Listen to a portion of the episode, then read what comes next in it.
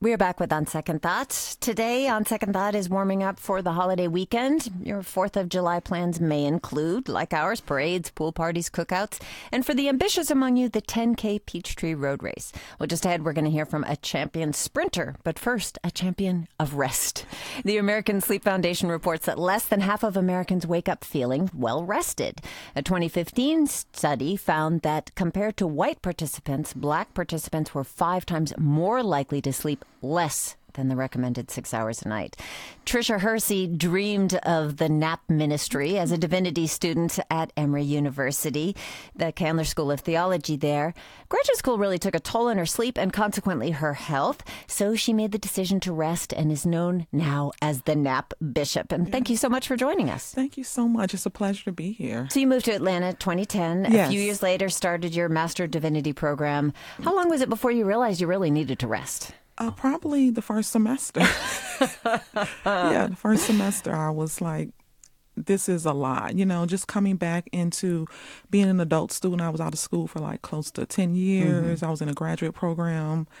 Just kind of pushed into something where I was like, oh, the pace is something different. I had a six year old son. I was married. I was trying to pay bills. So it was like trying to get my footing there was a lot. So th- there's a lot of resistance to. I mean, there are some people who just don't nap, right? Not who I don't understand, I by don't the know way. who they are, but they exist. They they talk to me a lot. But the idea that you don't rest. How did how did things change when you decided I need to rest? Yeah, I think I um, got to a point emotionally and um, psychologically. There was so much going on. Um, Black Lives Matter was heating up. I was robbed. Um, right, and during the middle of the day with my son, Oh, my so entire sorry. Backpack was taken with all of my first year seminary work, including you know everything was taken. Um, sickness, some deaths in the family. So I just was going to quit school. I was going to give up, and instead I started just coming to school and just sleeping all over the campus. So. and I started quickly to realize that I was getting better grades. Um, I started to make better connections between my artwork and what was happening in class. I just then that just made me go deeper into like studying the science of sleep and looking at historical documents around um, black people who weren't sleeping. Well, I want to ask you about that because the the tagline of Nap Ministry is "Rest as Resistance." Yes. How is this a project of what social justice or resistance? Absolutely. Um, well, I went to seminary um, as an artist and a community activist, and so I already came with that lens. I was coming in studying womanism and Black liberation theology, reparations theory, cultural trauma. So that's what I was in seminary for. And so while I'm studying all this stuff, I'm experiencing it all.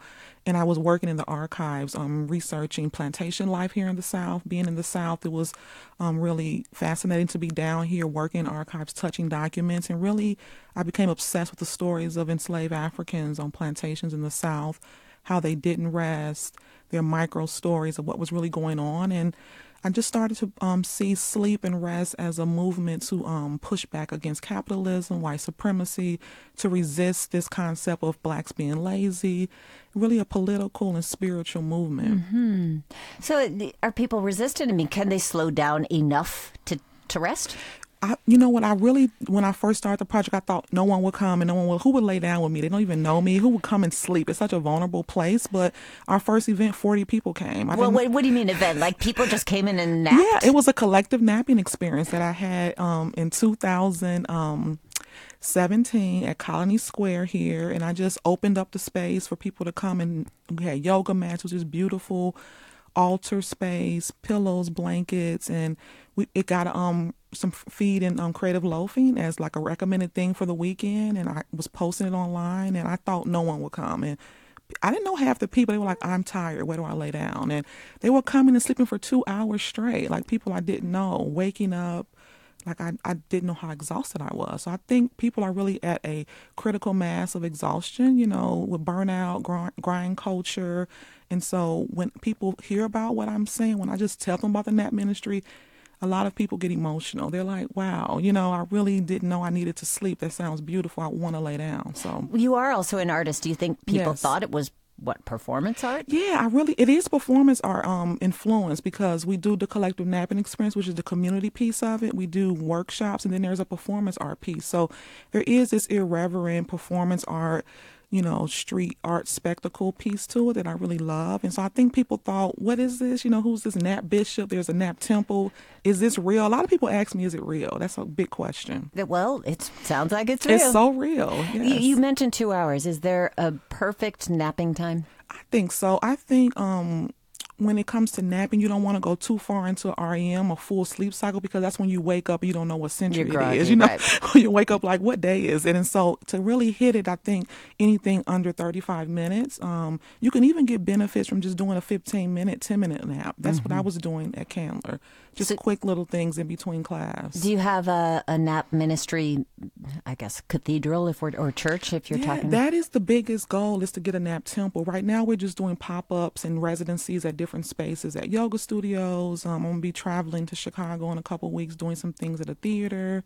We do work down at my co-working space downtown called Central Forum. So there's a nap pop up there the second Thursday of every month. How many times a day do you nap? In Well. I nap. I have a rest practice. I nap every day, and You do. so yeah, even if it's certain just, time. um, it re- I really like anything between um two to four. You know, I'm flexible though, whenever I can get it in. But even if I don't nap, I have a rest practice. I might sit on the couch for 30 minutes and daydream, or I might meditate. So.